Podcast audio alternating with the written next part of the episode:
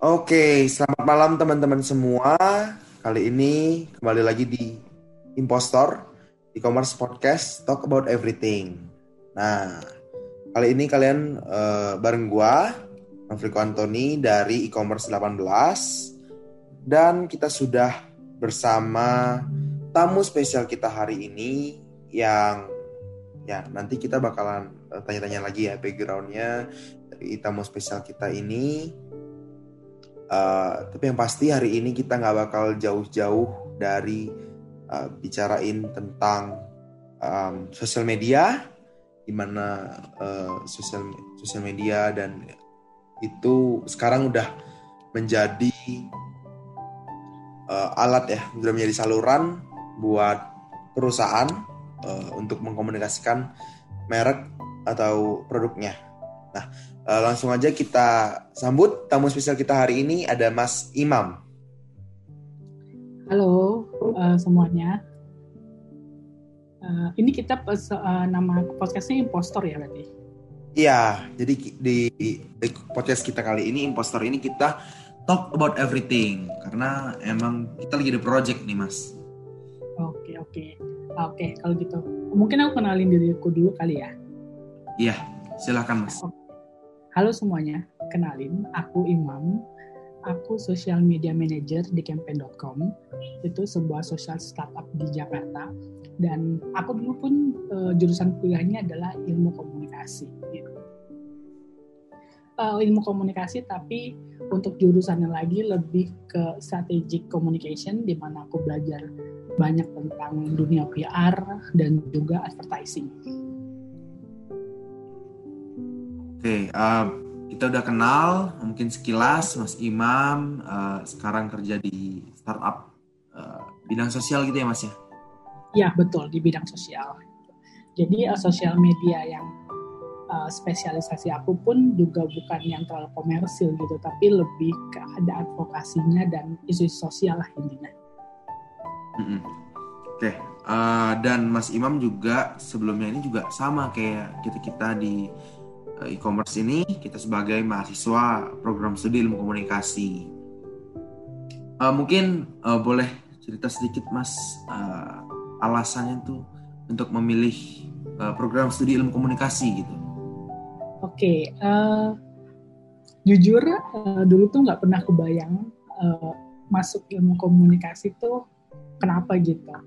Jadi dulu kalau di waktu aku ya itu SMPTN uh, ketika masuk itu aku pilih apa yang namanya ada dua jurusan. Jadi dulu pengen banget masuk ekonomi ekonomi pembangunan gitu. Itu pilihan pertama. Terus keduanya adalah baru ilmu komunikasi gitu. Tapi ternyata yang uh, ilmu ekonomi pembangunan itu nggak keterima keterima justru malah keterimanya di ilmu komunikasinya gitu. Dan dulu juga nggak pernah ada bayangan nih kalau ilmu komunikasi itu belajar ngapain aja gitu. Ternyata setelah dipelajarin ilmu komunikasi itu nggak cuma ngomong sama nulis doang gitu. Uh, ini salah satu ilmu yang menurut gue penting banget apalagi di zaman sekarang di mana semua informasi itu udah udah bebas banget. Dan kita pelaku komunikasi adalah orang-orang di balik itu semua gitu.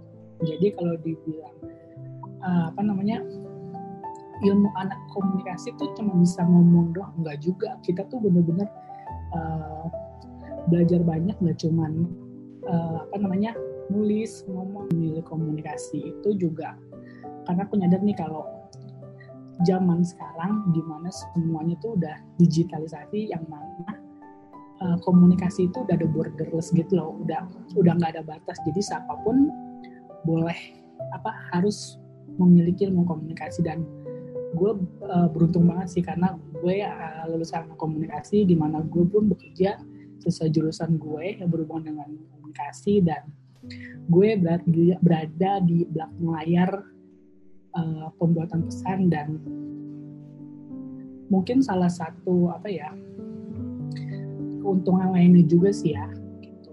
itu sih dari gue kok oke okay. um, jadi gue setuju sih kalau lu bilang kayak kita ikom tuh nggak cuma belajar soal ngomong doang tapi gimana komunikasi tuh kita juga perlu belajar mendengar ya kan?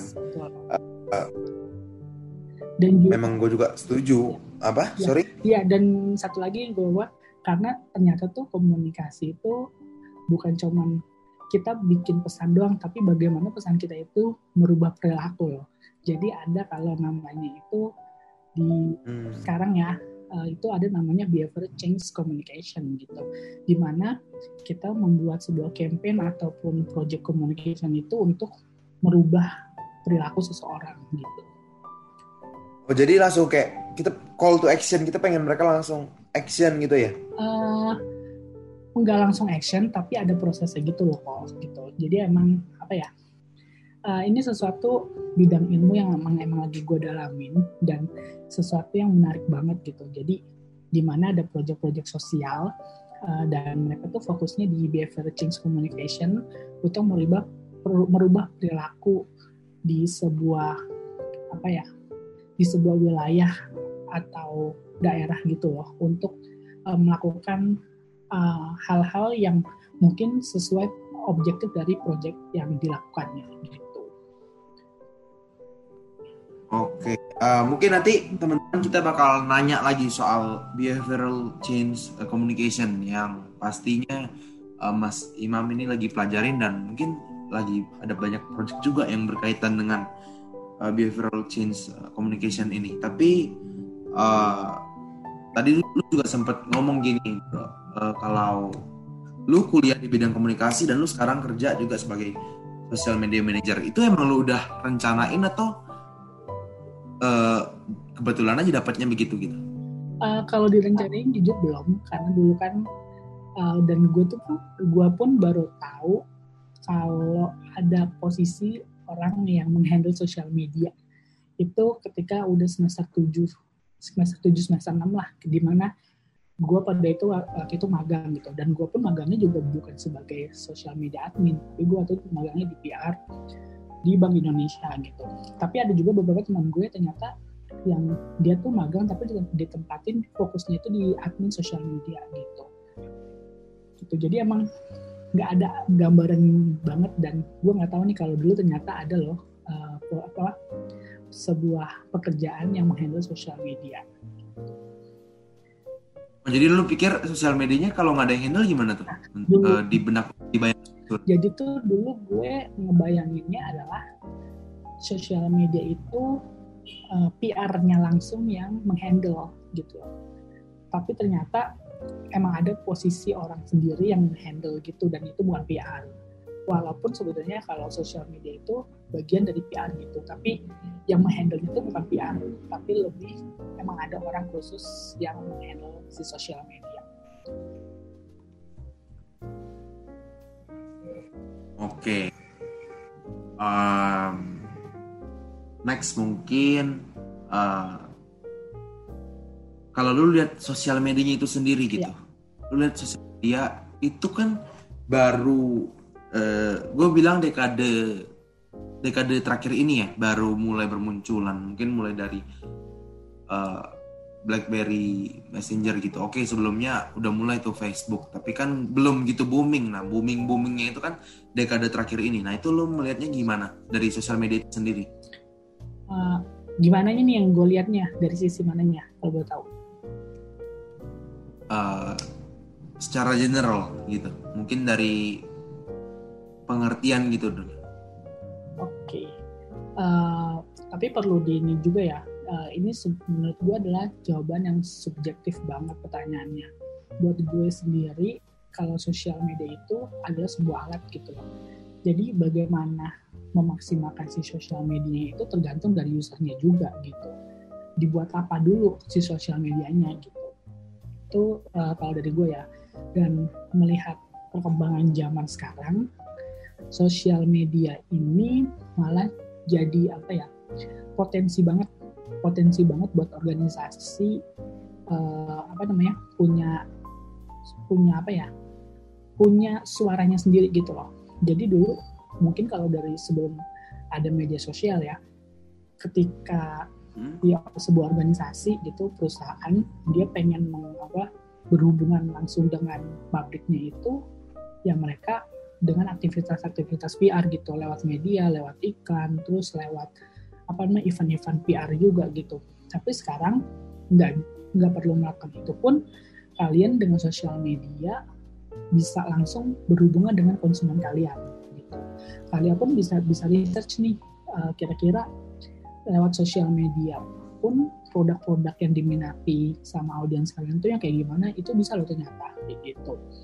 Itu dari sisi apa namanya mungkin perusahaan komersil ya.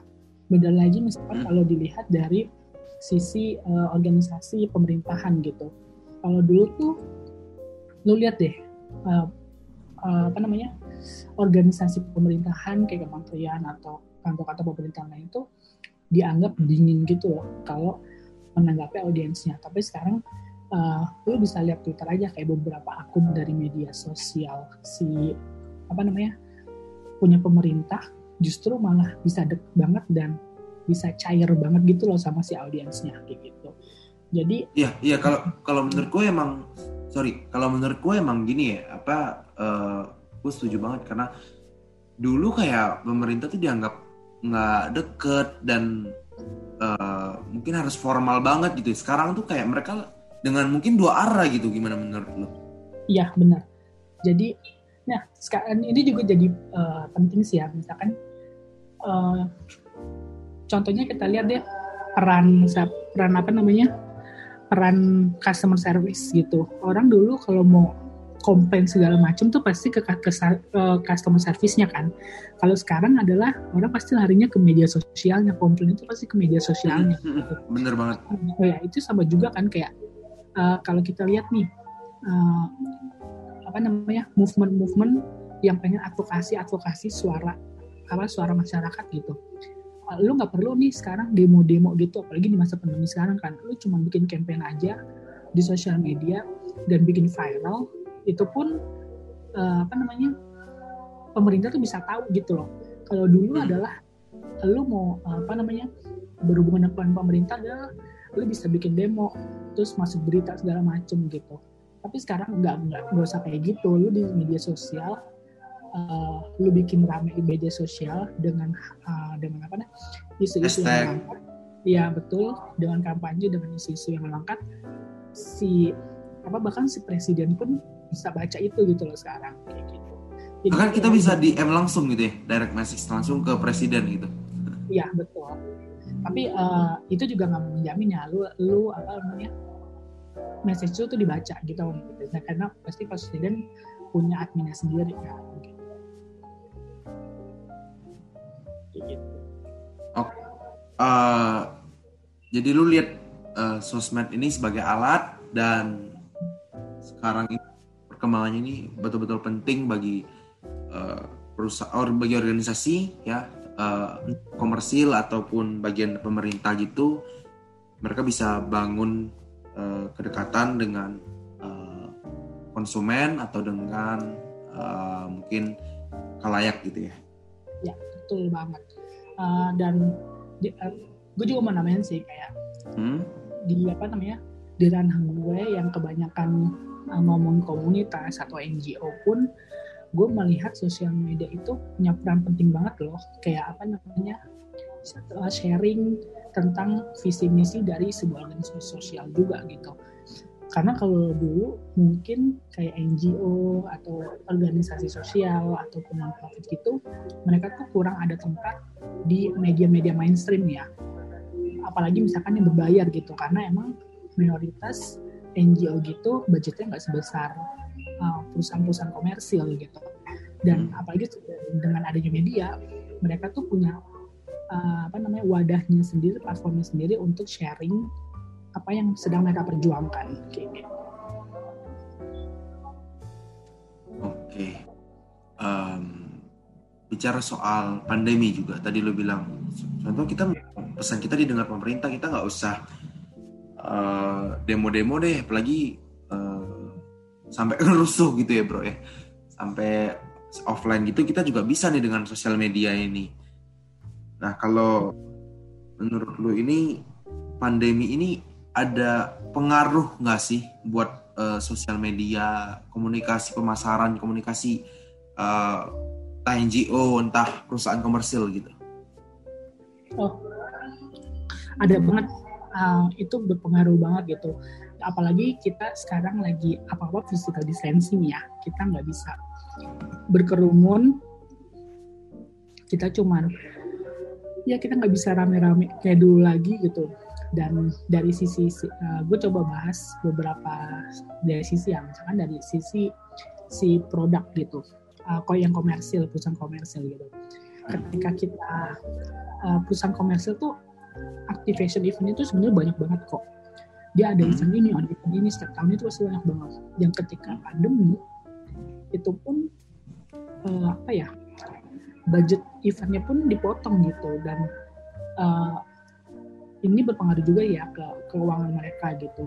Dan akhirnya adalah mereka mau nggak mau harus tetap melaksanakan activation event kan melaksanakan aktivasi gitu. Dan yang paling possible di tahap uh, lagi pandemi ini adalah yang lewat uh, apa namanya online gitu mau nggak mau lewat media sosial gitu. Kalian bisa yang tadinya budget event terus mungkin bisa juga dialihkan untuk menjadi budget apps di online. Ataupun uh, giveaway giveaway kayak activation itu terus webinar workshop atau konser-konser online gitu. Dan itu uh, apa namanya potensi dari sosial media itu di uh, di kondisi sekarang itu gede banget gitu. Sayang aja kalau sampai organisasi-organisasi atau perusahaan-perusahaan ini nggak memanfaatkan uh, media sosial gitu. Dan uh, kalau dari sisi yang non profit ya kayak kayak misalkan nih Riko juga uh, join di peduli pangan gitu loh. Kayak di mana kita bagi-bagi uh, makanan gitu. Tapi kan ketika kita bagi-bagi makanan, oke okay, kita ada offline-nya. Karena kita bagi-bagi makanan langsung gitu. Tapi bagaimana kita mengamplify pesan-pesan dari uh, misi peduli pangan ini ke orang-orang gitu? Kan nggak mungkin uh, kita uh, lewat media-media besar kita bayar-bayar mereka kita nggak punya budget seperti itu. Di, jadinya adalah ya udah kita gunakan media sosial untuk amplify pesan-pesan kita dan justru uh, ini dari report yang terakhir gue baca ya mm-hmm. uh, media sosial selama pandemi itu naik banget loh itu orang-orang mengakses media sosial itu jauh lebih banyak selama pandemi. Mungkin Terutama, boleh datanya, bro, boleh bagiin di share datanya sumbernya gitu. Ya nanti gue share linknya ke Niko ya. Gitu. Oke sip. Oke. Uh, mungkin buat teman-teman yang belum tahu tadi uh, Mas Imam bilang soal gue juga gabung di peduli pangan. Di peduli pangan, mungkin gue bicara sedikit ya, Mas ya. Ya boleh boleh. Uh, jadi peduli pangan itu adalah uh, gerakan, movement gitu dari beberapa organisasi. Ya, uh, salah satunya ada organisasi yang uh, startup dari Mas Imam ini, ya, ya. Mungkin kita langsung sebut merek boleh kali, Mas? Boleh boleh nggak apa. Ya, uh, salah satunya adalah campaign.com yang memang betul-betul uh, startup uh, di bidang sosial movement gitu. Ya itu mungkin singkat aja kali mas ya. Atau mungkin ya, ada tambahin mas? Ya, uh, jadi uh, si campaign ini kita join uh, apa namanya? Kita ngebantu si project peduli pangan ini dari sisi komunikasinya gitu.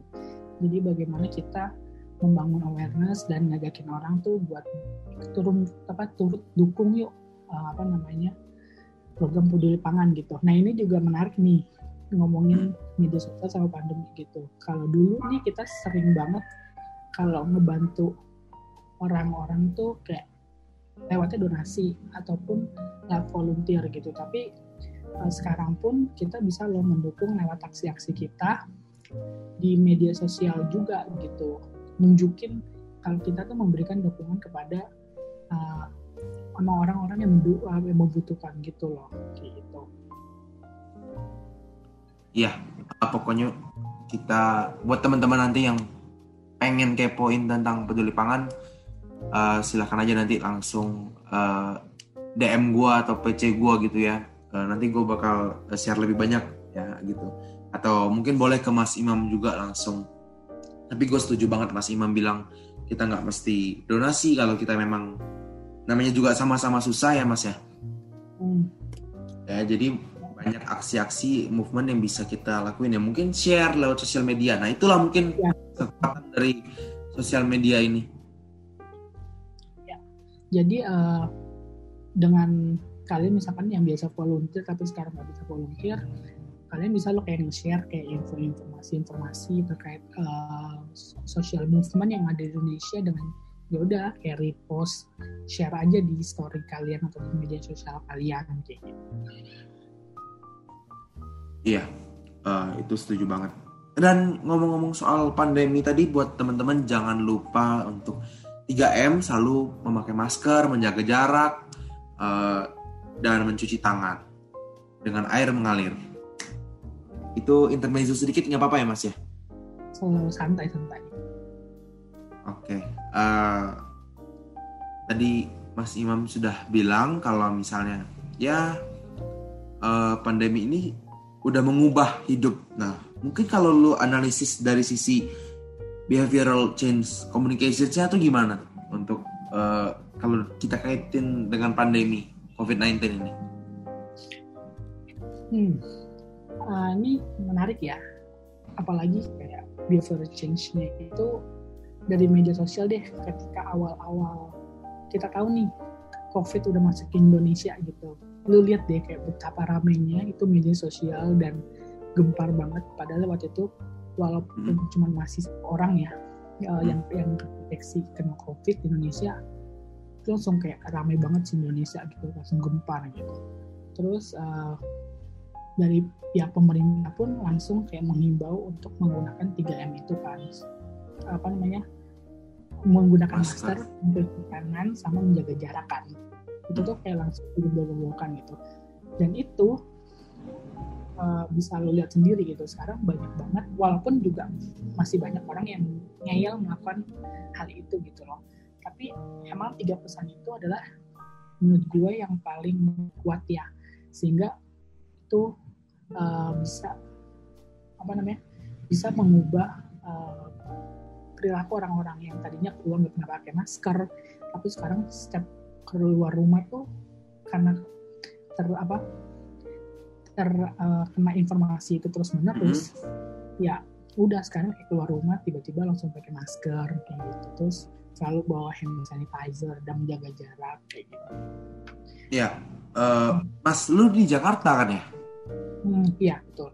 Mungkin karena lu di Jakarta kali, mungkin lu lihat beda beda nih perubahan. Orang kemarin awal-awal masih zaman kayak nggak percaya gitu tahayul segala macam eh, nggak uh, ada lah covid itu segala macam tapi sekarang mungkin lo lihat ada behavioral change yang salah satunya uh, kampanye-kampanye yang dilakukan entah perusahaan komersil atau juga uh, pemerintah mereka juga lewat sosial media. Cuma kalau gue lagi di daerah ya gue lagi di Jambi gini gue lihat banyak gitu uh, masyarakat yang memang masih belum aware, belum menggunakan masker, eh, nggak uh, mencuci tangan, nggak menjaga jarak, dan mungkin uh, menurut lo ada nggak sih kaitannya? Karena mereka mungkin di daerah kurang terpapar atau mungkin uh, mereka yang udah bukan uh, generasi Z gitu, bukan uh, millennials lagi juga, jadi mereka mungkin oh, tua gitu ya mungkin ya. Iya mungkin ya.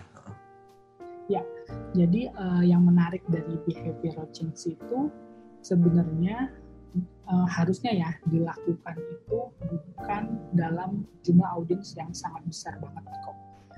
Jadi lo nggak bisa nih kayak audiens se-Indonesia lo targetin buat behavior change-nya itu semua pakai masker. Itu nggak bisa kayak gitu. Jadi emang uh, ini ya asiknya behavior change itu dan bukan asik jadi lebih tantangan tersendiri. Itu mm-hmm. kita harus benar-benar pesannya itu customized banget sesuai dengan targetnya kita. Jadi nggak bisa nih lu sama ratakan semuanya dengan pesan yang sama gitu se Indonesia gitu. Misalkan kayak orang apa demografi orang Jakarta sama orang Jambi pun pasti beda kan. Cara komunikasi pun beda gitu. Bisa disamakan. Jadi emang uh, kalau yang gue lihat ya, karena gue di Jakarta pesan-pesan terkait apa namanya uh, 3M ini itu emang lebih kuat di Jakarta gitu. Jadi bukan cuma sosial media pun dan di, di apa namanya di uh, media-media mainstream pun juga lebih fokusnya itu emang di ibu kota gitu loh. Jadi penyebaran uh, berita informasinya pun nggak nggak luas banget gitu, nggak nggak nyampe menyeluruh Indonesia. Jadi mau fokus di Jakarta doang, maksudnya di kota ataupun kota-kota besar gitu loh. Gitu. Hmm. Kalau lihat aja misalkan KOL KOL itulah yang apa namanya yang sering sharing tentang 3M ataupun uh, lu juga bisa lihat mungkin ada beberapa brand yang ikutan juga ngomongin 3M tapi mereka hmm. itu tadi case-nya adalah orang-orang di ibu kota gitu bukan orang-orang misalkan yang pengen di Jambi gitu enggak gitu enggak benar orang di, di ibu kota tapi digeneralis digeneralisasikan untuk se Indonesia gitu. Ya betul nggak bisa karena kalau kita bicara tadi menurut lo behavioral change communication ini kita harus betul-betul customize gitu dengan targetnya dan komunikasinya itu beda-beda gitu. Ya, hmm. jadi uh, komunikasi beda-beda, audiensnya juga harus disesuaikan. Terus uh, emang untuk demo apa namanya pesannya pun harus benar-benar customize banget gitu dan emang harus fokus. Lu tuh mau uh, apa namanya menargetkan menargetkan siapa misalkan lu pengen orang tua yang ada tinggal di Jambi gitu ya udah lu harus lu harus membuat pesan yang sesuai sama audiens lu yang mungkin orang-orang yang sudah lansia tapi yang tinggal di Jambi. Beda sama orang lansia yang tinggal di Jakarta mungkin. Okay. orang lansia yang di Jakarta mungkin dia adalah masih sering bekerja gitu. Masih ada banyak kegiatan. Mungkin kalau yang di Jambi pekerjaan uh, aliansia itu cuman yang udah nggak aktif banget gitu loh. Kok maksudnya udah yeah. ya udah nggak ada main gitu, gitu ya mungkin Jadi, aktif pun mungkin dikit gitu ya. Ada tapi nggak nggak banyak beda gitu ya dengan di uh, urban culture gitu.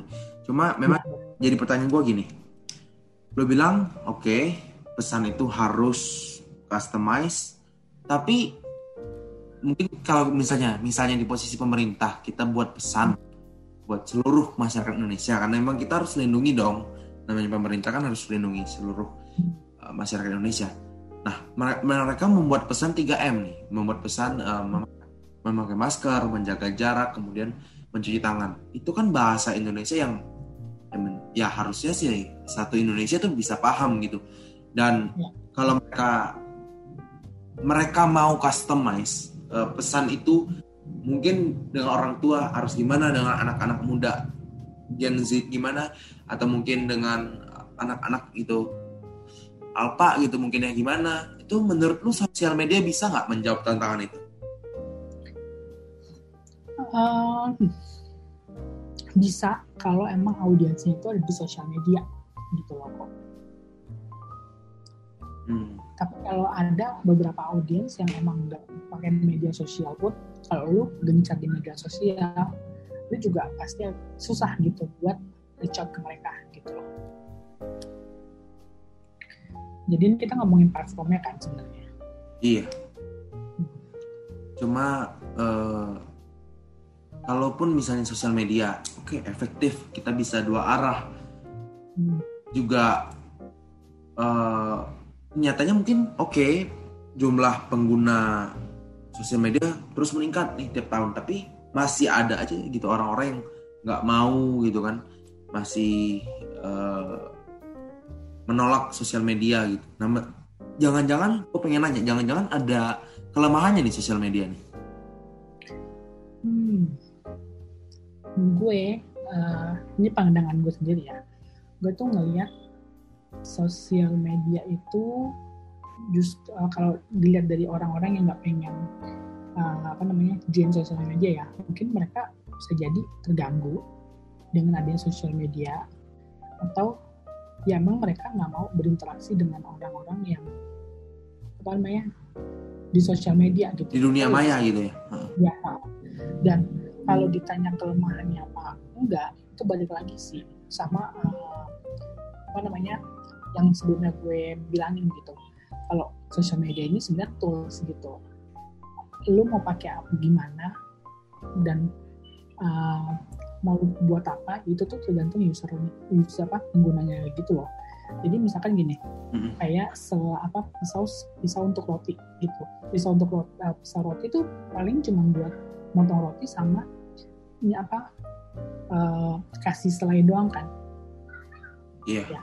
Tapi buat ngoles selai. Ya buat ngoles selai gitu. Tapi pisau roti itu nggak bisa dibuat motong daging stick gitu, ya kan? Mungkin bisa tapi susah hmm. banget gitu loh jadi itu kayak ya udah lu bagaimana menggunakan memaksimalkan situsnya itu gitu buat apa tujuan lu kayak gitu hmm isi um, sosial media tergantung user ya bener. Karena gue setuju juga karena emang uh, menurut gue dengan sosial media ini kita juga bisa nih. Kita kalau kita bicara misalnya 20 tahun ke belakang uh, itu mungkin gue juga nggak bisa nih uh, buat pesan yang mungkin bisa didengar oleh uh, siapa pun dan di mana pun gitu selama mereka punya akses internet kayak podcast ini ya impostor gini.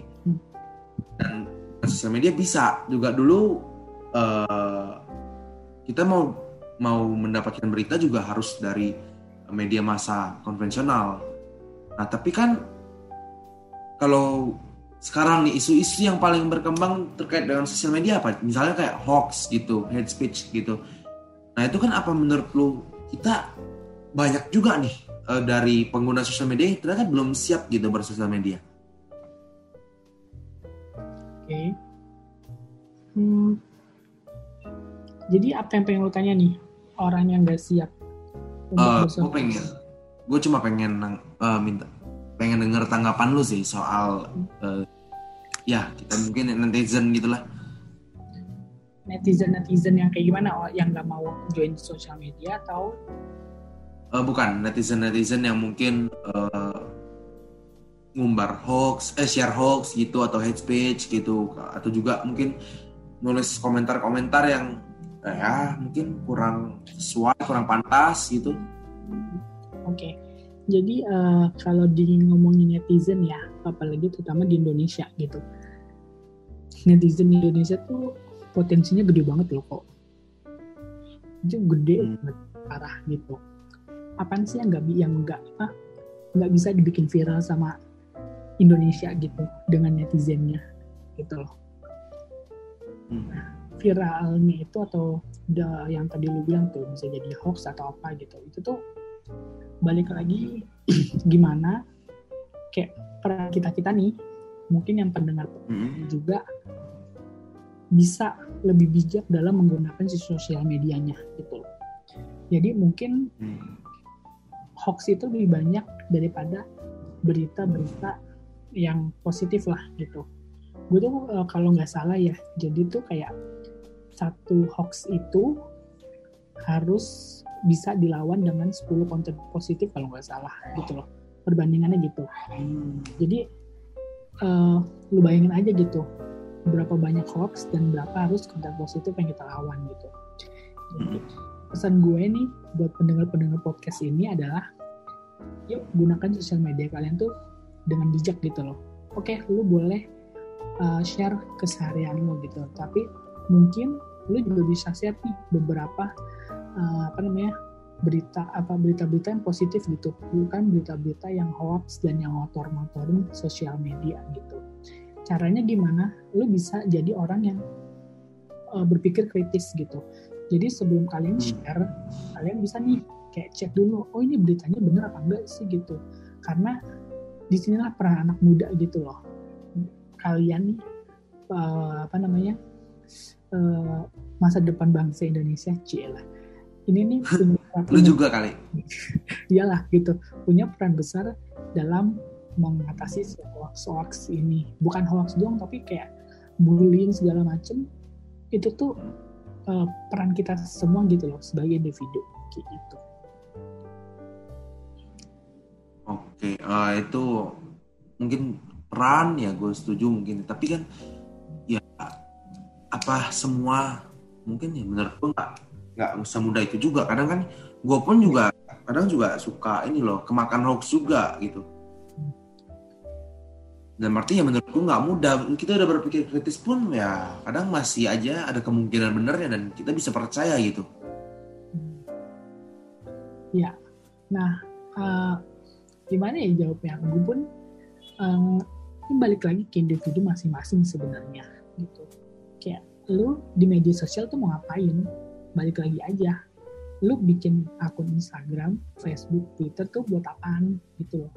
Hmm. Kayak balik lagi kayak gue bilang, sosial media tuh tools gitu loh. Mereka tuh ya udah kayak gitu, gitu aja. Mereka pun kalau nggak ada lu nih, nggak ada kita sebagai pengguna, hmm. mereka nggak bakalan berguna juga si sosial media. Paham nggak maksud gue? Iya, paham gue. Ya, jadi ya yang harus diperbaiki sebenarnya bukan si sosial medianya gitu, tapi penggunanya. Okay.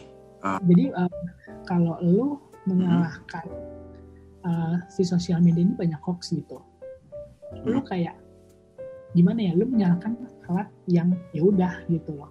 Emang uh, fungsinya dia itu menyebarkan informasi gitu. Oh mungkin gue menyalahkan gue menyalahkan pisau yang nggak bisa mot bisa potong roti yang nggak bisa memotong daging gitu. Yes, betul ya. Jadi lu bisa jadi lu motong daging stick malah pakai pisau roti gitu loh, gitu loh gitu.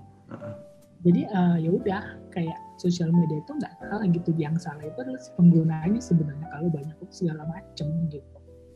Sosial media pun nggak nggak bakal berguna deh kalau apa namanya kalau nggak ada usernya gitu loh. Uh, jangan salahin manusianya gitu. Uh, ini uh, ya lu jangan salahin si media sosialnya gitu. Media sosial itu cuma alat.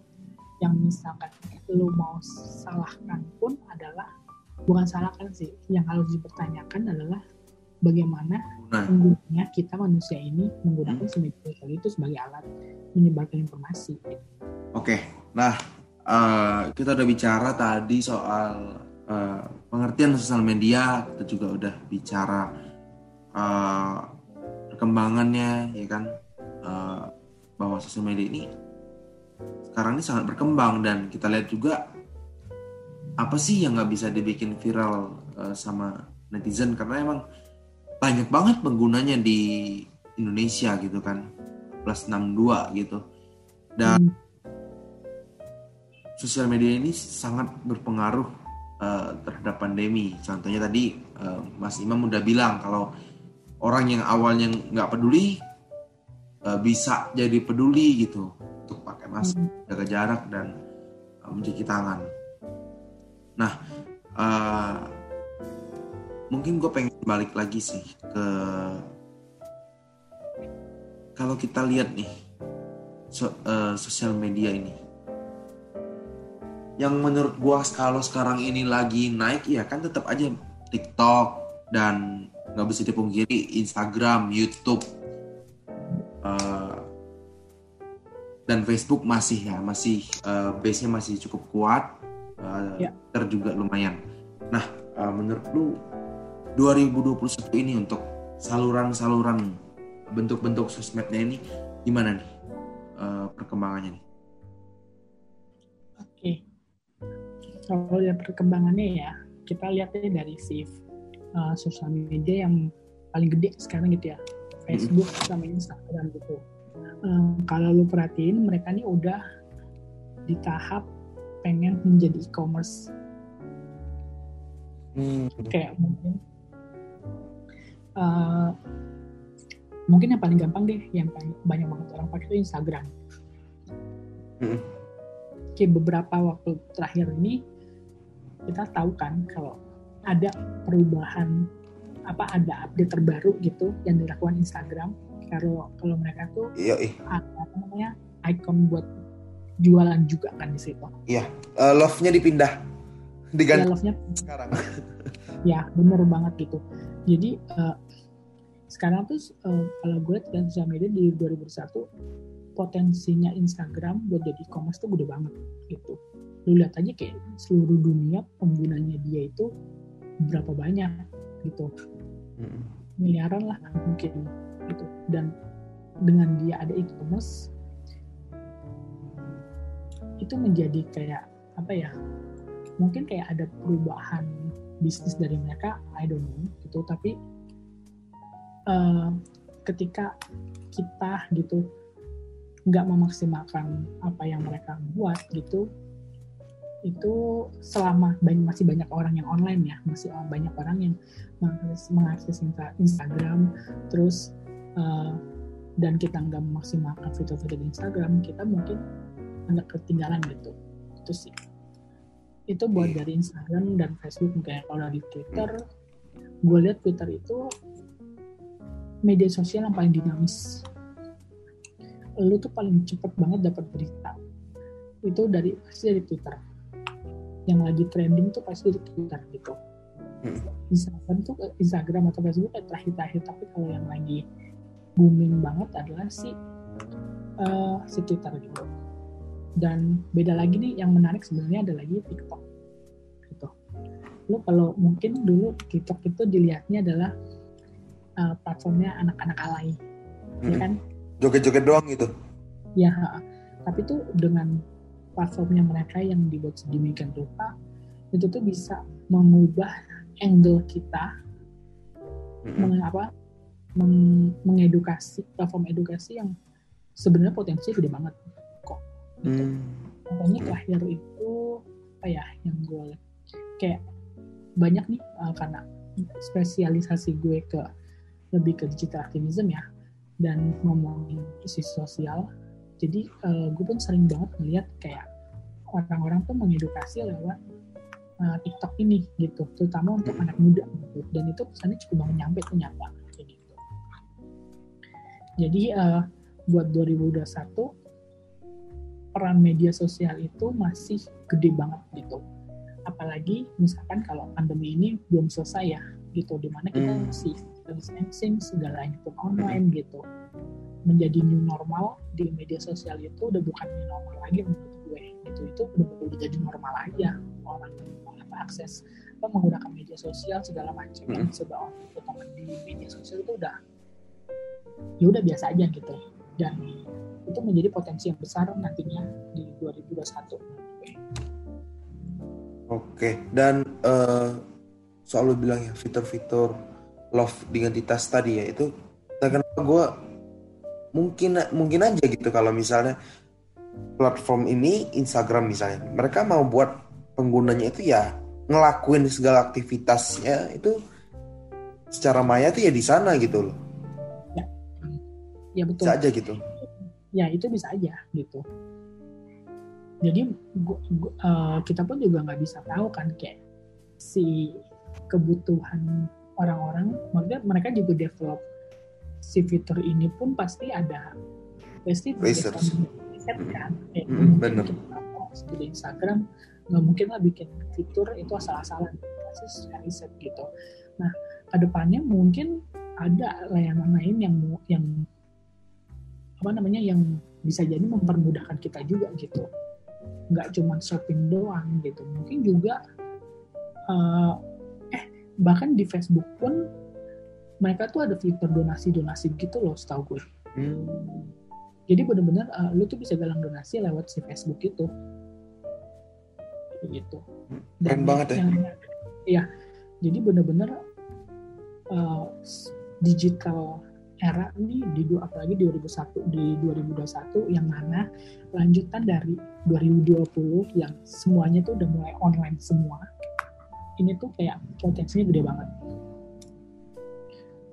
Oke, okay. kalau lu lihat nih sebagai kita nih kita kita ya pasti pendengar kita ini sebagai uh, mahasiswa atau mungkin sebagai eh, pelajar-pelajar yang tertarik terhadap komunikasi. Kita ke depan calon calon-calon dan sebenarnya bukan cuma anak komunikasi doang ya. Kita semua ini juga konsumen sekaligus produsen pesan. Nah, itu apa sih yang harus kita uh, siapin apalagi untuk uh, perkembangan yang menurut semuanya dinamis cepet banget gitu iya.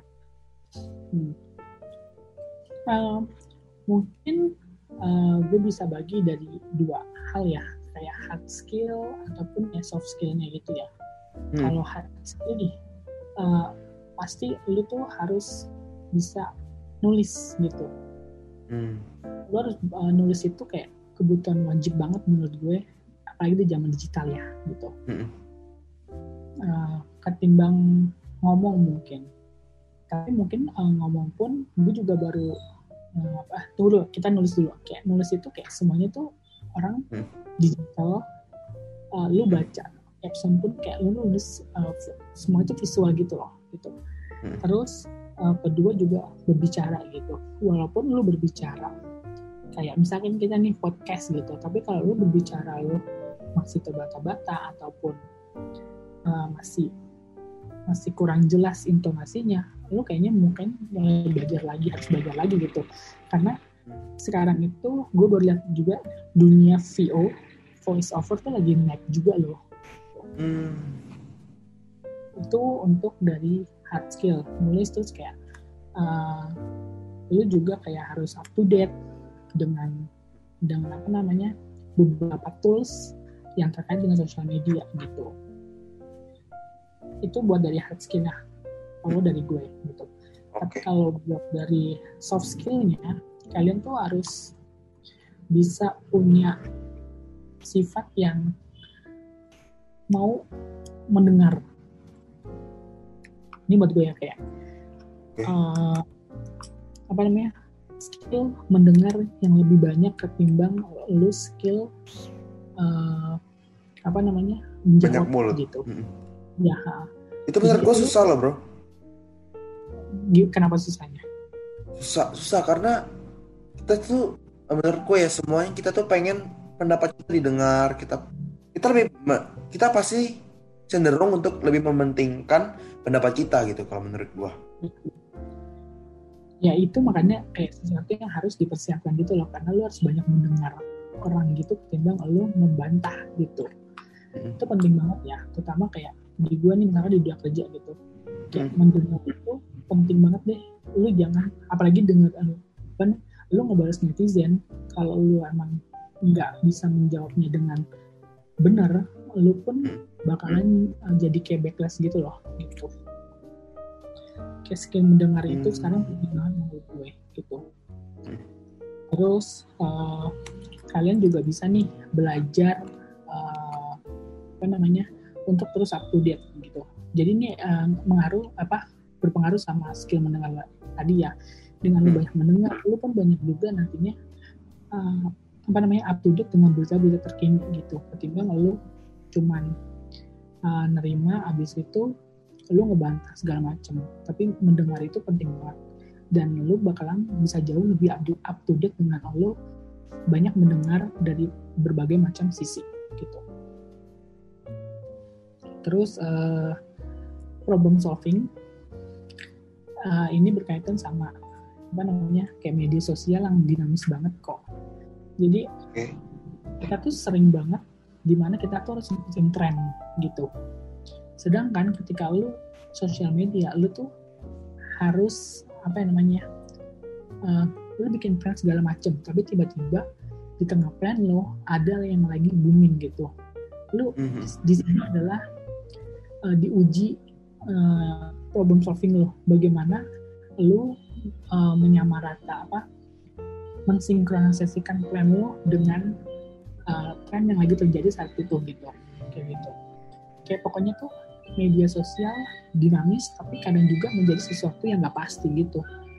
Jadi problem solving itu penting banget gitu. Lo nggak tahu nih ke depannya sosial media bakal kayak gimana trennya tuh bakal kayak gimana gitu. Lo mungkin bisa memprediksi tapi prediksi lo belum tentu itu benar gitu hmm. tuh uh, udah. kalau misalnya oke okay, kita harus uh, problem solving. Kita memang sosial media sangat kita udah ngeplan dan ya kita lah kalau misalnya uh, tugas pun kalau memang udah plan pun ya nggak bisa sebentar juga. Apalagi lu yang real gitu ya di uh, pangan gitu. Gue liatnya berarti kita dituntut sama cepat atau gimana nih dengan uh, sosial media yang betul-betul cepat uh, pergerakannya nih? Mau nggak mau iya. Hmm. kita memang benar-benar harus mengikuti tren.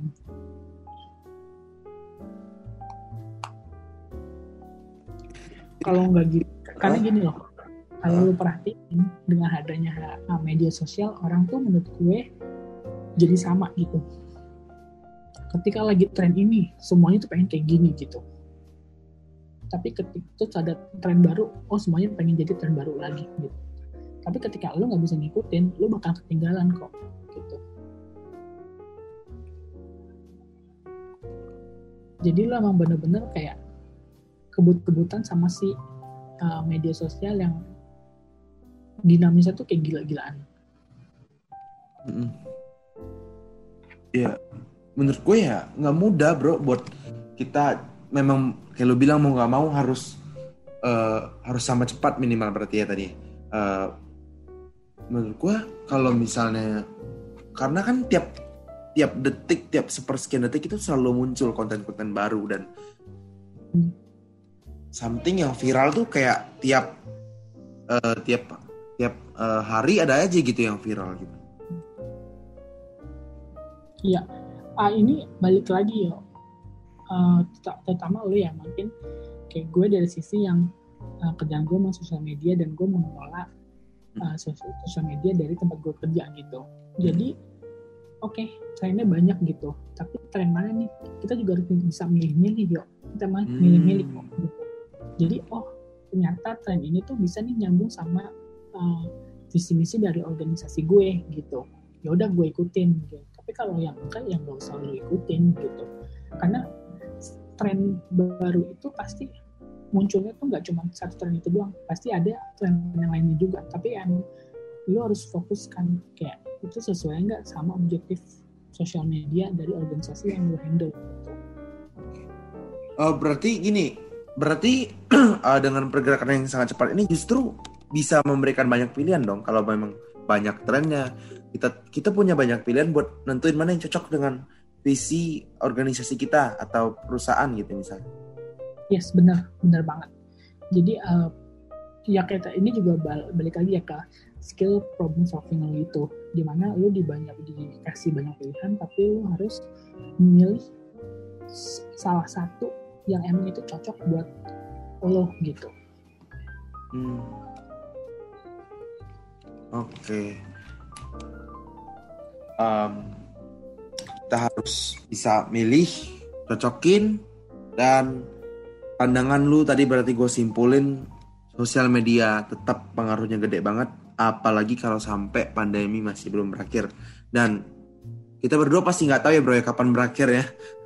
Iya walaupun ada vaksin pun uh, kita nggak tahu nih kayak vaksinnya juga berhasilnya seberapa persen juga kita nggak tahu kan. Jadi kita masih mengasumsikan kalau ya udah pandemi ini kita belum tahu kapan berakhirnya gitu mm -hmm. dan menurut pun kalau menurut gue kalau pandemi ini pun masih apa udah berakhir sosial media pun masih jadi eh, apa namanya potensi yang besar gitu. Sebelum pandemi pun udah besar banget ya? Ya betul. Apalagi dengan sekarang kita yang semuanya sudah online dan udah mulai terbiasa dengan per online online ini, mm -hmm. ya mungkin setelah ini online online itu menjadi hal yang biasa gitu jadinya. Jadi potensinya pun ya udah masih biasa-biasa aja gitu. Maksudnya masuk biasanya itu biasa potensi yang gede gitu. Nah, uh, ada tips nggak sih dari lu buat kita gimana sih uh, utilize uh, sosial media ini? Karena kan uh, gede banget gitu pasarnya, apalagi di Indonesia gitu yang netizennya banyak banget gitu. Dari gue yang paling penting adalah tentuin dulu tujuan lu, lu bikin sosial media itu buat apa. Itu adalah hal penting sebelum lu bikin sosial media gitu. Itu penting banget uh, nentuin hmm. kayak tujuan apa bikin sosial media. Kalau oh oke okay, gue bikin sosial media karena emang lagi trends nih. Tapi kalau lu pun gak tahu nah, uh, apa namanya, lu bakal ngapain di media sosial cuma ikut-ikutan doang gitu kayak lu nggak ada originalitasnya gitu loh gitu kayak ya udah lu sama aja sama uh, yang lain-lain gitu tapi dengan lu punya objektif yang jelas tujuan yang jelas lu bisa tahu lu bakal ngapain di, di apa di mana di persosmedan ini gitu. Itu paling penting kayak uh, objektif itu tujuan lu bikin social media itu apa itu adalah hal yang penting buat gue gitu. Jadi kalau sudah kita uh, kita sudah tahu nih, ya tentu kita buat sosial media buat kita bisa uh, engage, kita bisa reach, kita punya target audience karena target audience kita tuh hari gini siapa sih uh, yang nggak pakai uh, sosial media? Kalau misalnya gue uh, misalnya gue markom dari produk misalnya yang targetnya muda, misalnya clothingan dah gitu kan, gue harus hmm. dong punya sosial media karena itulah yang jadi uh, platform gue bisa komunikasi dengan mereka gitu yang paling efektif menurut gue. Ya. Oke. Okay. Gimana pertanyaannya? Uh, nah itu gimana? Gimana kalau gue? iya. Maksud gue gimana kalau gue udah tahu apa nih alasan gue? Gue udah punya alasan kuat kenapa gue harus punya sosial media. Gue udah punya tujuannya. Nah apalagi tuh tahap selanjutnya biar bisa kita uh, lebih memaksimalkan uh, sosial media ini sendiri gitu. Hmm, ya, lu lu tinggal cari tahu, lu udah tahu nih uh, tujuan lu di sosial media mau ngapain gitu. Lu tinggal sesuaikan aja cara menggunakan sosial media itu sesuai dengan kebutuhan lo gitu. Jadi misalnya hmm. uh, apa ya lu nih uh, bikin media sosial misalnya lu anak uh, anak e-commerce gitu lu pengen bikin media sosial gue pengen sharing ilmu-ilmu gue tentang e-commerce di media sosial gitu yang dari pengalaman gue. That's fine gitu. Ya udah lu tinggal lu udah punya pisaunya nih balik lagi lu udah punya pisaunya. Tinggal pisaunya pisau rotinya lu tinggal buat apa tuh pisaunya gitu. Itu. Paham nggak maksud gue ya ya paham gue kalau misalnya kita udah tahu kita mau motong roti ya udah motong gitu maksimalkan gitu berarti balik ke kita lagi ya karena memang kita juga harus bisa sesuaiin gimana nih uh, biar lebih efektif lagi tetap ya kalau gue pandangan gue adalah media sosial itu alat gitu yang ini udah media sosial itu alat buat apa gitu ya. lu pengomunikasi tapi hmm. bagaimana kita nih usernya menggunakannya gitu aja. Cuma maksud gue tuh uh, ada nggak sih misalnya tips dari lu khusus deh misalnya kalian mau buat sosial uh, kalau kalian punya sosial media itu gimana, biar kalian bisa engage tuh gimana uh, kalau kalian pengen misalnya uh, tambah biar followernya banyak gimana tuh gitu-gitu karena kan uh, objektif dari tiap sosial media kan beda-beda gitu ya. Hmm. Nah uh, kalau kayak itu sebenarnya itu gampang banget kok. Itu balik lagi bener ke apa namanya objektif lo tuh apa gitu. Ketika lu udah tau objektif lo lu udah tau lo mau ngapain lu engage sama uh, sama apa namanya audiens lu tuh gampang banget gitu. Contohnya kayak tadi gue bilang ini kan Riko nih Riko pengen bikin uh, akun media sosial karena lu pengen sharing info-info tentang e-commerce dari pengalaman lu gitu ketika lu udah sharing-sharing uh, apa namanya uh, info-info tentang e-commerce dari pengalaman lu gitu itu orang-orang yang butuh informasi terkait e-commerce itu pasti bakalan dapat deh informasi dari lo gitu. Dan jadinya malah tercipta kayak ruang publik baru di online gitu buat lo berdiskusi sama mereka gitu. Karena balik lagi gitu orang uh, ke media sosial juga banyak motifnya kan misalkan motifnya dia pengen cari informasi gitu kalau pengen nyari informasi hmm. tentang di balik apa e-commerce yang lo buat ya udah dia bakalan tahu nih apa namanya harus ke mana gitu jadi yang penting adalah lo harus tahu tujuan lo dan lo harus tahu bagaimana menggunakannya. Oke, oke, uh, setuju banget dan oh ya sekalian nih bro, uh, buat teman-teman semua, buat kalian yang yang pengen ngepoin um, kegiatan-kegiatan mahasiswa dan uh, konten-konten yang kita buat di e-commerce, nah buat kalian langsung aja uh, search di username-nya e-commerce uh, underscore ib kkg. Oke, okay? uh, jadi teman-teman bisa langsung engage juga dengan uh, kita dari e-commerce. Oke, okay, mungkin uh, next tadi uh, Mas Imam sudah mengatakan kalau misalnya kita tahu tujuan kita, kemudian kita juga tahu cara menggunakannya. kalau sudah kita udah tahu, kita udah udah tahu cara menggunakannya, udah tinggal pakai aja gitu ya.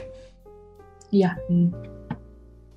Um, Sebenarnya banyak banget sih yang masih pengen gue kepoin dari lu karena panjang banget gue juga sampai eh, nggak uh, nyadar bro udah jam segini.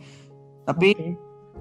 uh, mungkin terakhir uh, pesan-pesan dari lu buat teman-teman mahasiswa ikom uh, atau siswa SMA yang ingin ya yang tertarik dengan ilmu komunikasi, ilmu yang nggak cuma ngomong doang ini Om Do. Nah, ada silakan bro. Uh, dari gue ya, tunggu gue mikir dulu. Uh, belajar ilmu komunikasi itu menarik kok.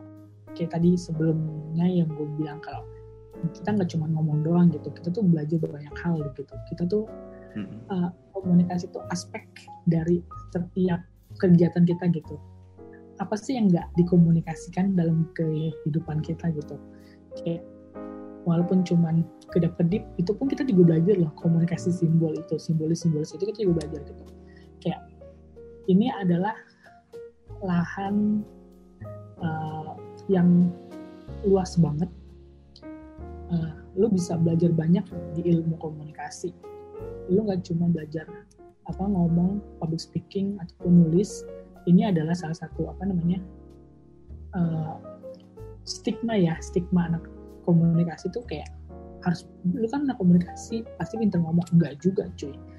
Jadi banyak hal yang bakal kita pelajari komunikasi karena balik lagi komunikasi itu merupakan salah satu dasar uh, dari kehidupan manusia.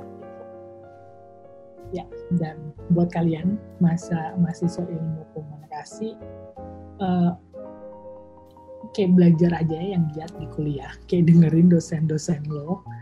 Jangan apa namanya ketika lu kuliah adalah masa di mana lu tuh harus belajar banyak gitu. Jangan sia-siain kehidupan kuliah lu karena lu bakal nanti kangen banget ketika udah kerja lu bakal banget sama kuliah gitu. Dan ya kayak nikmatin kuliah lu uh, selama ini dan itu aja sih pesan gue kayaknya. Kok Iya, uh, thank you Mas Imam uh, pesannya gue setuju banget ya nikmatin uh, banyak-banyak belajar jangan ah, tidur ya bro ya. ya. kuliah online. Kuliah online ya, jadi di atas tempat tidur tiduran gitu ya. Iya kadang udah off cam ya udahlah kita mau ngapain aja siapa yang tahu gitu kan udah udah off cam, udah mute gitu kan. Uh, Oke. Okay. Jangan.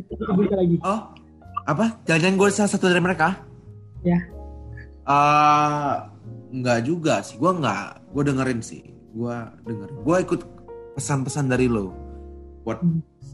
harus banyak belajar selama masa kuliah. Apalagi lu tadi udah share juga kalau satu uh, skill yang butuh kita kembangkan, lebih kembangkan lagi dan harus dipunyai adalah skill untuk uh, mendengar tadi Oke. Okay. Uh, Satu lagi. Uh, okay. Gue namain gak? Boleh banget. Kamu spesial kayak kita. Kayak lu tuh uh, apa namanya mahasiswa ilmu komunikasi atau yang pengen belajar komunikasi tuh lu huh? jangan takut nanti kerjanya jadi apa gitu. Hmm. Di semua organisasi itu butuh banget anak komunikasi gitu. Lu jangan takut kalau lu uh, apa namanya gue nanti lu jadi apa ya yang penting adalah lu tahu tujuan hidup lu uh, lu belajar lu pelajarin dalam ketika lu kuliah itu dari gue dan ketika lu udah punya dua kunci itu lu jangan takut uh, bakal kerja di mana. Setiap organisasi itu butuh orang komunikasi. Oh, iya. karena nggak setiap orang karena nggak setiap orang itu bisa berkomunikasi dengan baik gitu.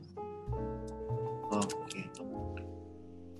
uh, anak komunikasi bisa berkomunikasi dengan baik tapi nggak jaminan harus bisa uh, pinter ngomong gitu ya. Beda ya bro ya?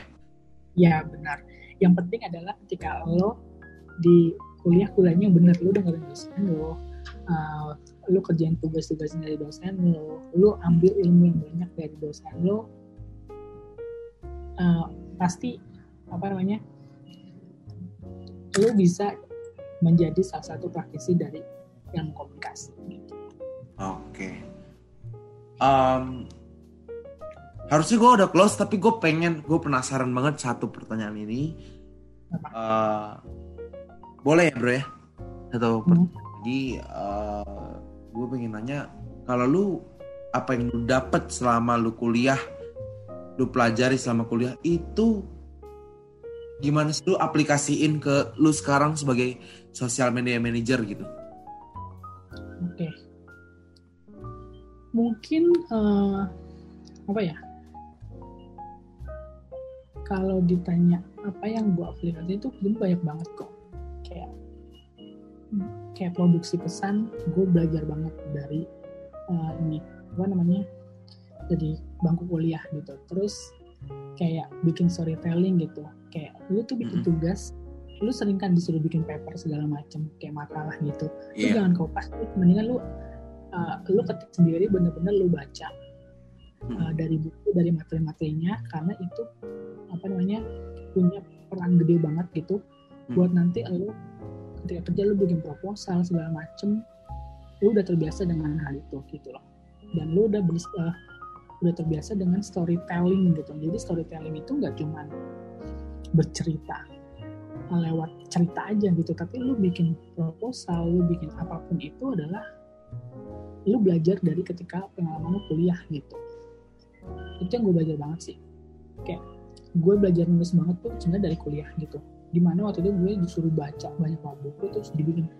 Gue masih inget banget dulu ada uh, mata kuliah tuh kapitas lekta itu gue disuruh baca dalam dua minggu 20 buku tentang ilmu hmm. komunikasi. Hmm. dan gue harus merespon semuanya. Hmm. banyak banget. Gitu. Ya.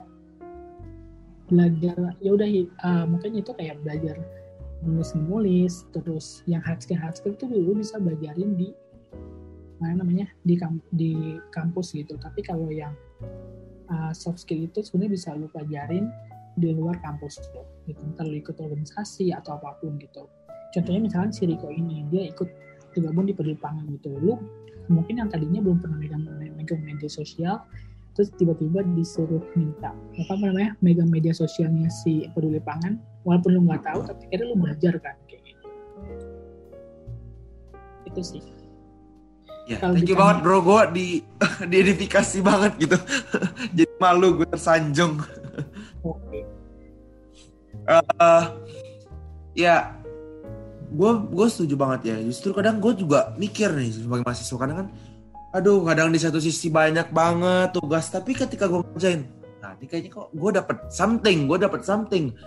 Ya cuma ya emang selalu, ya gue selalu gue coba lah, gue coba buat uh, mikir positifnya gitu bro. Meskipun ya emang gue nggak mungkiri gue capek gue kadang juga aduh kadang uh, dosen ngasih tugas satu dosen yang lain ikutan gitu. Itu kadang begitu nah, ini ini, ini gue juga pengen share. Uh, uh, jadi ketika uh, dosen lu ngasih tugas lu gak usah ngeluh cuy. Karena ketika lu dunia kerja klien itu lebih resek banget ketimbang dosen. Percaya sama gue jadi ketika lu dikasih sama dosen tugas buat ngerjain ini itu kerjain aja. Percaya. Nanti ketika lo udah kerja di revisi klien itu rasanya minta ampun. Oke. Ya oke. Uh, siap bro. Gue nggak bakal ngeluh lagi.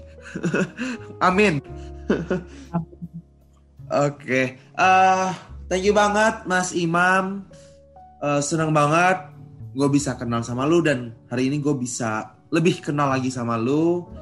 Uh, lu bisa share uh, pengalaman lu selama lu kuliah sampai lu sekarang uh, kerja juga di bidang komunikasi. Banyak banget insight yang uh, eh, gue dapat hari ini. Semoga teman-teman semua juga bisa mendapatkan uh, insight-insight menarik dari pembicaraan kita tadi um, sorry banget Mas Imam kalau tadi ada dari gue salah kata atau mungkin gue kadang nggak ngerti nih apa ini uh, apa tadi sorry uh, behavioral uh, change, change. Ah, itu kan gue kadang mungkin bingung ya karena berarti harus banyak belajar lagi uh, oke okay. dan terakhir gue pengen sampein buat teman-teman jangan lupa ikutin uh, episode-episode menarik lainnya dari Impostor karena kita di sini nggak cuma ngomong soal uh, sosial media atau misalnya kita ngomong cuma soal dunia kerja tapi kita juga ngomong soal fashion kita ngomong soal self love dan semua menurut gua sangat menarik. Oke ada lagi mas Imam? Oke dari gue uh, cukup itu aja sih. Oke. Oke, thank you Mas Imam. Sampai ketemu okay. semua. Oke, okay, thank you semuanya yang udah dengerin.